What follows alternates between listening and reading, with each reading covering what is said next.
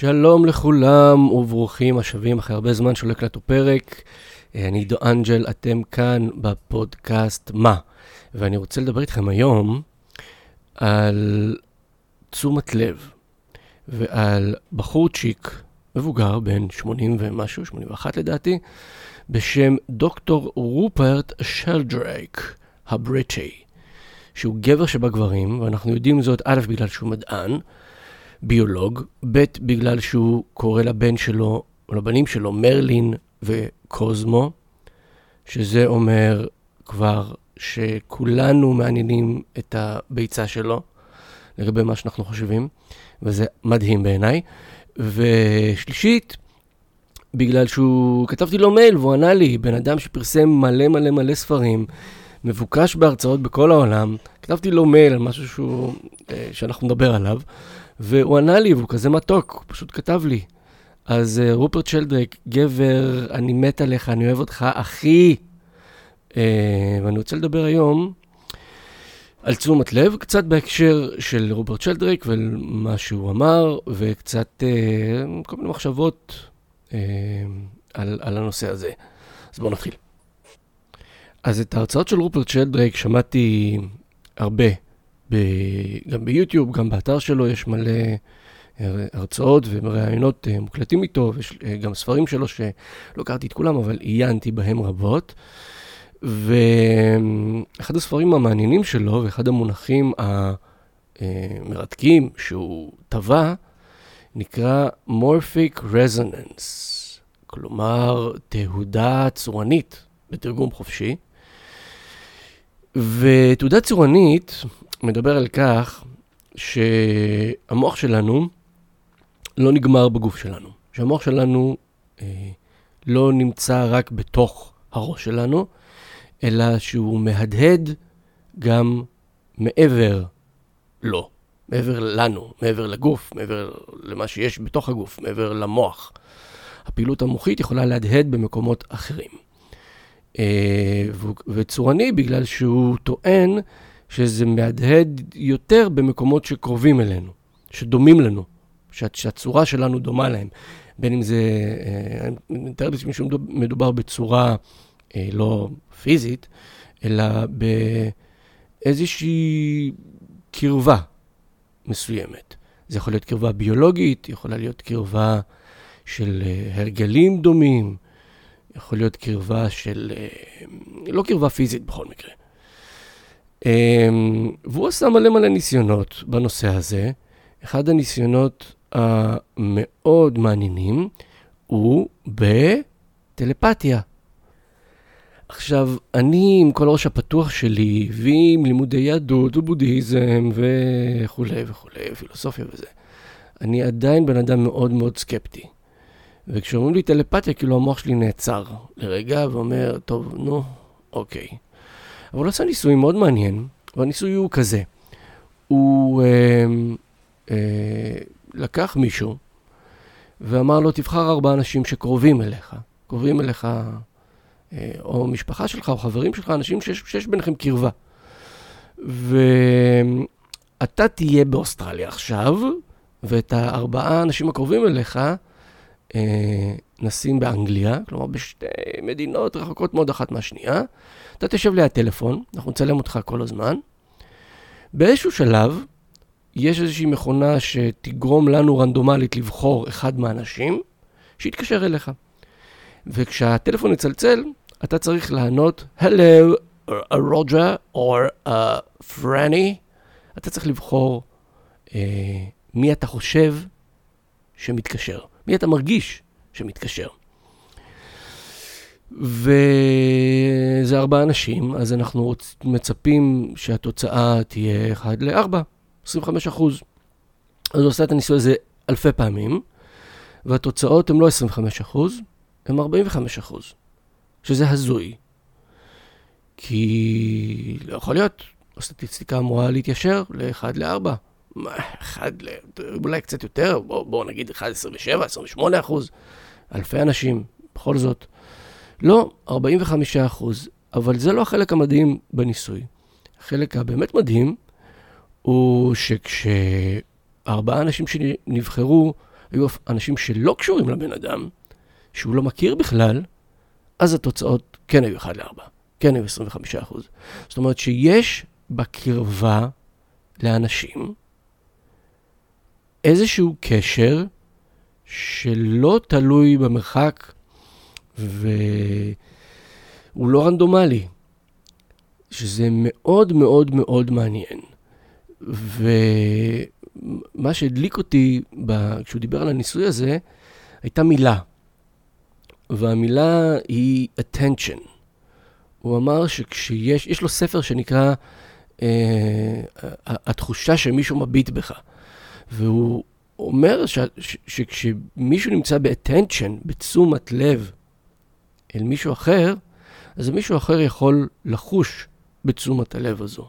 הוא אומר שזה ממש שדה פיזי. ואני לא, לא מספיק בקיא ב, ב, ב, בשאר התורה שלו כדי אה, לדבר על זה, אבל אני כל יכול להגיד שהמילה attention פתאום נעלה אותי. וככל שחשבתי עליה יותר, התחלתי להרגיש שאולי הדבר הזה שנקרא attention, תשומת לב, הוא כוח הרבה יותר גדול מכפי שאנחנו רגילים לחשוב עליו.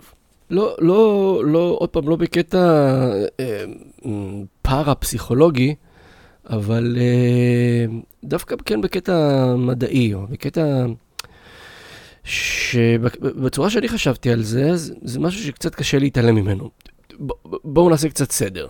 תראו, למדע היום יש שלוש בעיות גדולות. הבעיה הראשונה היא מה שנקרא The Hard Problem, הבעיה הקשה.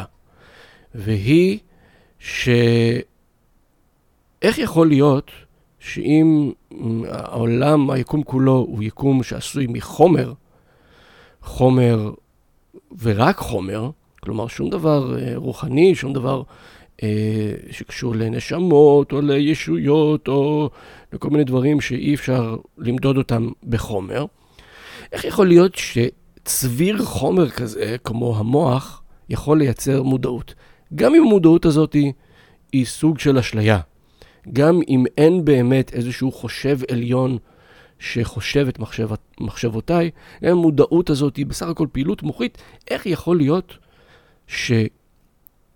שחלקיקים חסרי מודעות יכולים לייצר גוף שיש לו מודעות?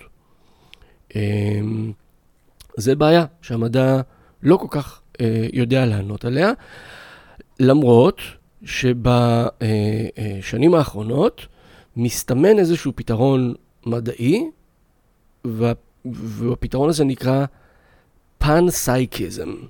פן כלומר בהכל, סייקיזם כלומר אה, אה, אה, תודעה, מודעות, והרעיון מאחורי העניין הזה הוא שכן לכל חלקיק יש מודעות. כלומר, גם לחלקיקים הקטנים ביותר, יש איזשהו סוג של מודעות. אולי מודעות נחותה, נחותה יותר, או קטנה יותר, או חלשה יותר, או מוגבלת יותר, מאשר שלנו בני אדם יש, אבל כל חלקיק נושא בתוכו אה, גרעין של מודעות. וזה פותר את הבעיה, בגלל שאם הרבה חלקיקים שיש בהם מעט מודעות מתקבצים ביחד, אז יש לנו גוף שיש בו הרבה מודעות. זאת אומרת, אפשר לקחת, אה, כבר אפשר להתחיל לפתח משהו שיותר אה, אה, אפילו מסכום חלקיו.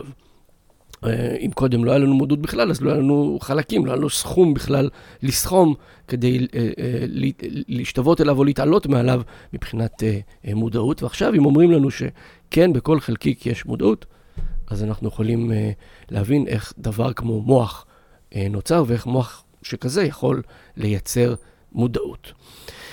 וזה גרם לי לחשוב. קודם כל, זה ממש ממש מעניין וממש ממש מגניב, בגלל שכשהילדים שלנו מציירים שמש עם אה, פנים מחייכות, אז הם צודקים. כי באמת, לשמש יש סוג של מודעות, אולי, מוד, אולי לא מודעות של שמחה או עצב, אבל בהחלט שמש היא גוף גדול גם יותר מהמוח שלנו, שעשוי מהמון חלקיקים שנושאים מודעות, ולכן אולי גם לה יש מודעות, שזה מוזר, כי זה משהו שכאילו היום עד, עד, עד הרעיון הזה של פנסייקיזם הוא, הוא נחשב אידיוטי. למרות שלפני המאה ה-17, לפני רנה דקארט, אז אה, שהוא היה מטריאליסט, למרות שהוא אמר, אני חושב, משמע אני קיים, אנחנו נגיע לזה עוד שנייה, אבל אה, עד, עד לפניו, אז אה, היו אלים, אלי שמש, אל ירח, ואנשים, אה, אה, הייתה אפילו תפיסה מדעית, היקום נחשב כיקום חי. אבל מה שמעניין יותר אולי, זה שהמחשבה הזאת על פנסייקיזם יכולה אולי להטיל אור על הבעיה השנייה של המדע, והיא שהמדע יודע לתת תשובה לגבי איך דברים קורים.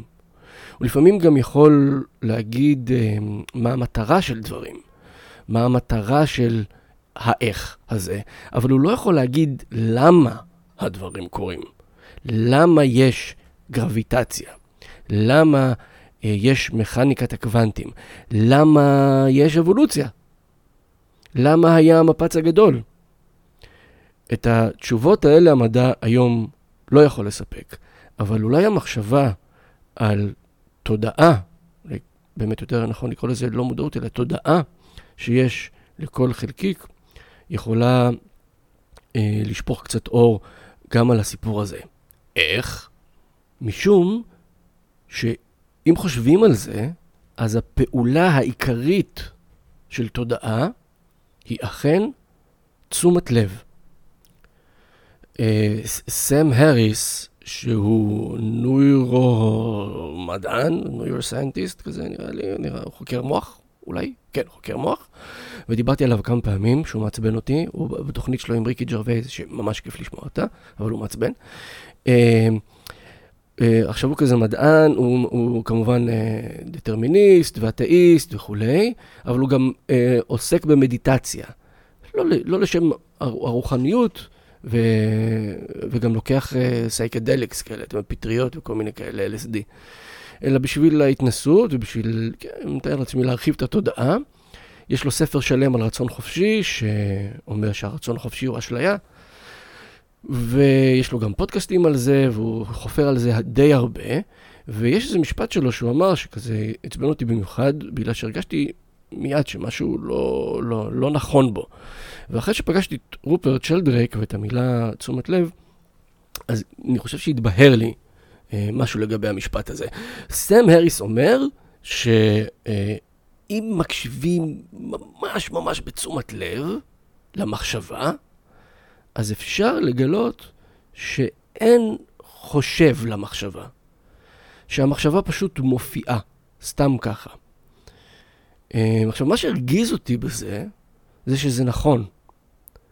זאת אומרת, אין אף דרך שאני יכול לחוש באיזה חושב שהוא אה, המקור של המחשבה.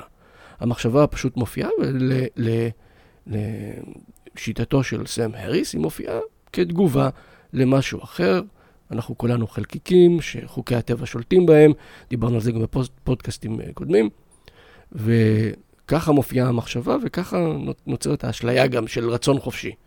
אין איזשהו מישהו שרוצה, אלא יש דברים שקורים. עכשיו, באמת הרגיז אותי בגלל שזה נכון, אבל...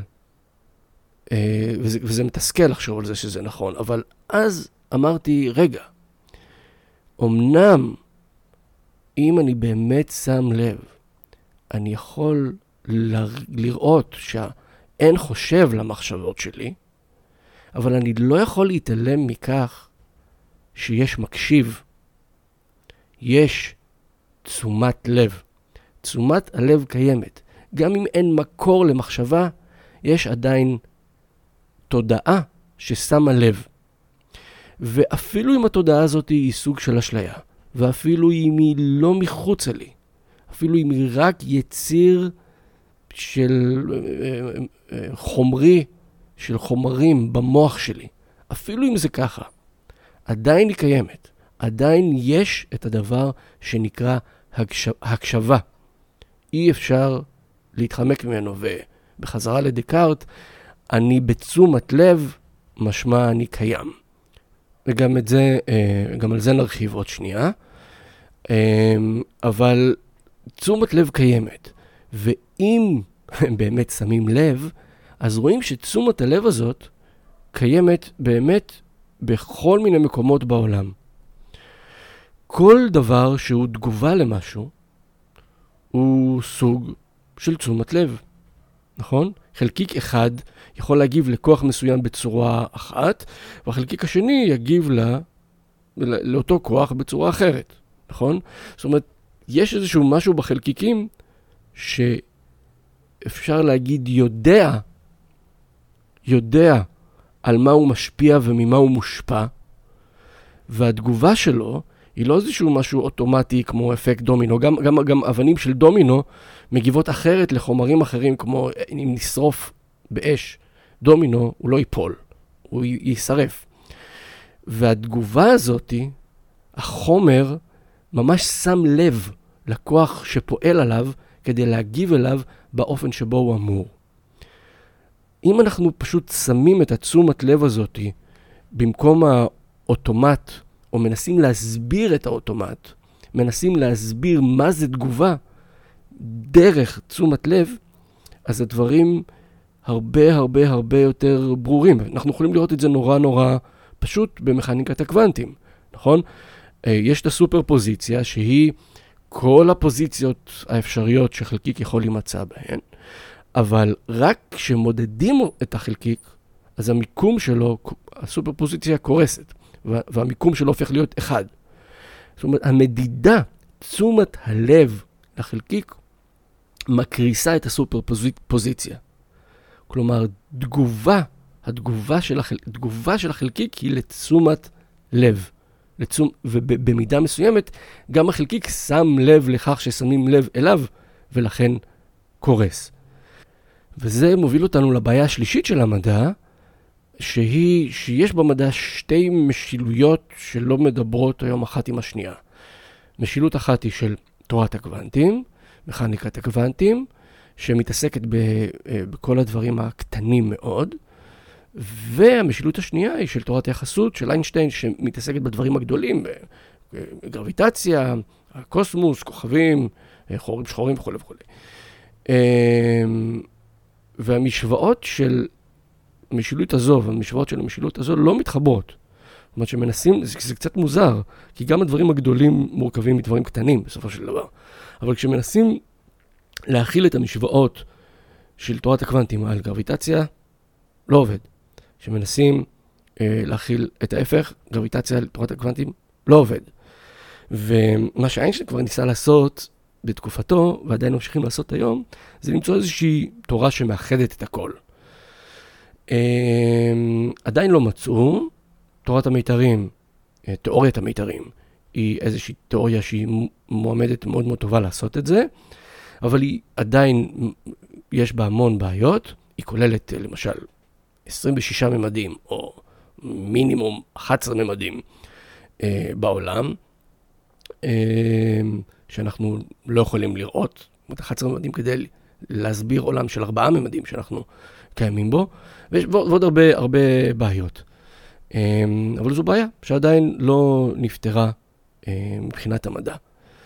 אה, ואם מסתכלים על תשומת לב, אז אפשר לראות שתשומת לב דווקא כן קיימת בשתי המשיליות האלה. זאת אומרת, אם במכניקת הקוונטים אמרנו שהסופר פוזיציה קורסת אה, בגלל תשומת לב שלנו, אה, אז אפשר במידה מסוימת להגיד שגם כוח המשיכה, גם גרביטציה, היא סוג של תשומת לב של החל... מה שאיינשטיין קרא חלל זמן לחומר. איינשטיין אמר שגרביטציה זה לא איזשהו כוח אה, של מגנט. זאת אומרת, התפוח שנפל על ניוטון לא נמשך אל תוך המגנט של כדור הארץ, אלא שאפשר להסביר את זה יחסית טוב, אם נגיד אה, לוקחים סדין ומניחים עליו כדור, אז הכדור יוצר שקע. ובעצם איינשטיין אומר שהסדין הוא הדבר הזה שנקרא חלל זמן, והחלל זמן מתעקם, אה, מתכמת, מתכמר, מתכער בעצם, אה, אה, כדי להכיל את החומר. זאת אומרת, ובשנייה שיש את הכימור הזה, אם יש כדור שיוצר את הכיעור הזה, סליחה, אז חפצים אחרים שנמצאים שם ייפלו אה, למטה. זה כזה ויזואלית מהר. אבל אה, החלל זמן הזה, הסדין הזה, הוא בעצם תשומת לב לחומר שנופל בו, שמונח בו בצורה מסוימת. אז תשומת לב, אפשר לדבר עליה גם במושגים של גרביטציה ושל תורת היחסות, וגם אה, אה, לגבי מכניקה הקוונטים. באותה מידה אפשר גם לדבר על אבולוציה, עוד כוח בטבע. אז אנחנו יודעים איך אבולוציה קורית מבחינת המדע, אבל למה היא קורית, ואולי קצת אפשר להתקדם לגבי השאלה הזו, אם אנחנו מכניסים את התשומת לב לתוך המשוואה. ואם אנחנו אומרים שכל תגובה אה, יש בה תשומת לב, אז באבולוציה הגוף שם לב לסביבה שלו, ששמה לב אליו, והוא ממש משנה את עצמו, לאורך זמן כמובן, אבל הוא משנה את עצמו כדי להתאים את עצמו מחדש לסביבה, או ליצור איזשהו יתרון שלא היה לו קודם אה, לגבי הסביבה, או להיפטר ממשהו שהוא עכשיו סרח עודף בשבילו, כמו, לא יודע, אצבע שישית בכף היד של קופים, אה, אחרי שהפכנו להיות בני אדם, או מזנב, אחרי שהפכנו להיות בני אדם. אה, האבולוציה מתאימה את עצמה, החלקיקים מארגנים את עצמם מחדש, מתוך איזושהי תשומת לב לצורך מסוים שמוקרן עלינו על ידי הסביבה, או מואצל אלינו על ידי הסביבה. אבל גם פה אנחנו צריכים לעצור ולשאול, למה? מה יש בתשומת לב? מה, נות... מה היתרון שלנו? מה, נותן... מה נותנת לנו תשומת לב? אה, זו שאלה ממש מעניינת. טיפה נגענו בזה בפודקאסט שדיבר על אה, רצון חופשי, שבסופו אמרנו שאם אנחנו כולנו באמת חלקיקים שמושפעים מחומרי היקום, מכוחות היקום, סליחה, אז uh, היקום כולו הוא אנחנו, והיקום כולו הוא המודעות שלנו, והיקום כולו משתמש בנו כדי להנכיח את עצמו. וזה באמת מה שתשומת לב עושה. תשומת לב היא לא רק אה, תגובה, אלא מה שמקופל בתוך התגובה הזו של שימת לב, היא גם הבדלה של מה שאני שם לב אליו ממני, אבל היא גם במקביל הנכחה שלי מולו. אני שמתי לב למשהו שקרה, ולכן אני נוכח. אם אנחנו חוזרים כאן שוב, כמובטח, לדקארט, אז אני שם לב למשהו, משמע אני קיים. ולמה בעצם אנחנו זקוקים להנכחה הזאת? אני חושב שבעיקר כשמשהו לא מובן לנו, כשמשהו לא אה, נכון לנו, כשאנחנו רוצים להתקדם, כשאנחנו רוצים ללכת ממקום ידוע אל לא ידוע, אז הלא ידוע, אפשר לומר בעצם גם האין-סופי, הדבר שאין לו הגדרה, כדי שאנחנו נוכל להכיל אותו, להבין אותו, להשתמש בו, אה, להפוך אותו לחלק מאיתנו, אנחנו צריכים להנכיח אותו. האין סוף לא יכול להיות משהו שאנחנו נדבר בו בכלל, אלא אם כן אנחנו מקריסים אותו לתוך משהו סופי. האין חומר לא יכול להיות משהו שאנחנו מדברים עליו, אלא אם כן אנחנו מדברים עליו מתוך החומר. אה, אם אנחנו חוזרים ליהדות, לפודקאסט על אמונה, אז אה, אה, בתורה, בספר ויקרא, יש את כל ה, את הפרק הראשון ואת ה, את כל העניין של קורבנות, והתעסקות מאוד מאוד מאוד מעייפת וטרחנית, אפשר לומר, לגבי איך מעלים קורבן, באיזה אופן צריך לחתוך, ואיפה צריך להניח, ואיך זה צריך להיות מסודר. בדיוק אותו דבר אה, לגבי בניית אה, בית המקדש, כמה אמות צריך להיות כל חלק ואיך צריך, הכל מדויק לאלפי דיוקים, התעסקות וחפירה בחומר עד כמעט לזרה, בגלל שרק דרך החומר, רק בהתעסקות בחומר, החומר הוא שער. אפשר דר, רק דרך החומר, רק אם פותחים את השער הזה, אפשר להגיע למקום שהוא לא החומר. דיברנו גם על היינג והיאנג, אז רק דרך הגדר, היינג הוא בעצם הקווי, הוא קו המתאר של היאנג. היש הוא קו המתאר של האין. ואם אנחנו מסתכלים על זה, במובן של תשומת לב, אז זה מה שתשומת לב עושה. ואפשר ללכת עם זה אחורה עד ממש לרגע של המפץ הגדול, בגלל שהמדע גם לא יודע מה היה לפני המפץ הגדול. אין דבר כזה לפני המפץ הגדול, כי לפני זה מושג של זמן, ולפני המפץ הגדול לא היה זמן. אבל כן מה שהיה ברגע של המפץ הגדול, אולי אפשר להגדיר אותו בתור הצורך, התשוקה של העין, של כל מה שהוא לא החומר שהיה במפץ הגדול, של כל מה שהוא לא מוגדר, כל מה שהוא לא חוקי, כל מה שהוא לא חומרי. התשוקה הזאת להיות מונחח, התשוקה הזאת להיות קיים, לפחות במימד שלנו, אולי יש מימדים אחרים, ובהם זה, לא יודע, משהו ש... שאי אפשר לדמיין אותו בכלל. אבל במימד שלנו, הפריצה המטורפת הזאת של חומר, זה אולי הצומי הכי גדול שהיה בהיסטוריה אי פעם, הצומי הקוסמי הגדול ביותר. והוא הצורך, אולי אפילו לא להגיד הצורך של העין להנכיח את עצמו, אלא הצורך של החומר להנכיח את העין.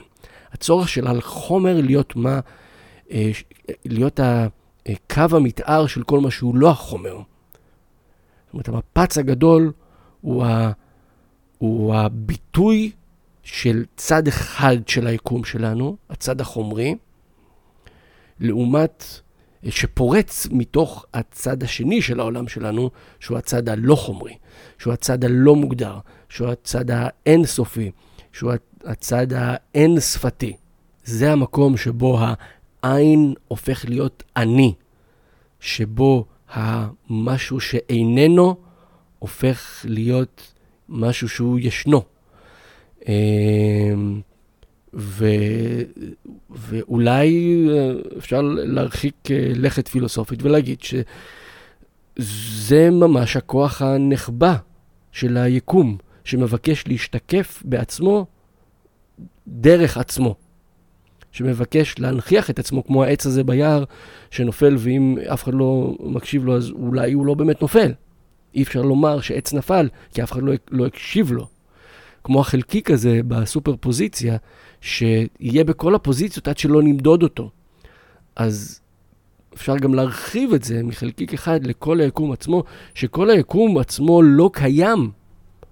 החומר עצמו לא קיים מבלי שאנחנו אה, מנכיחים, מנכיחים אותו, מבלי שאנחנו שמים לב אליו.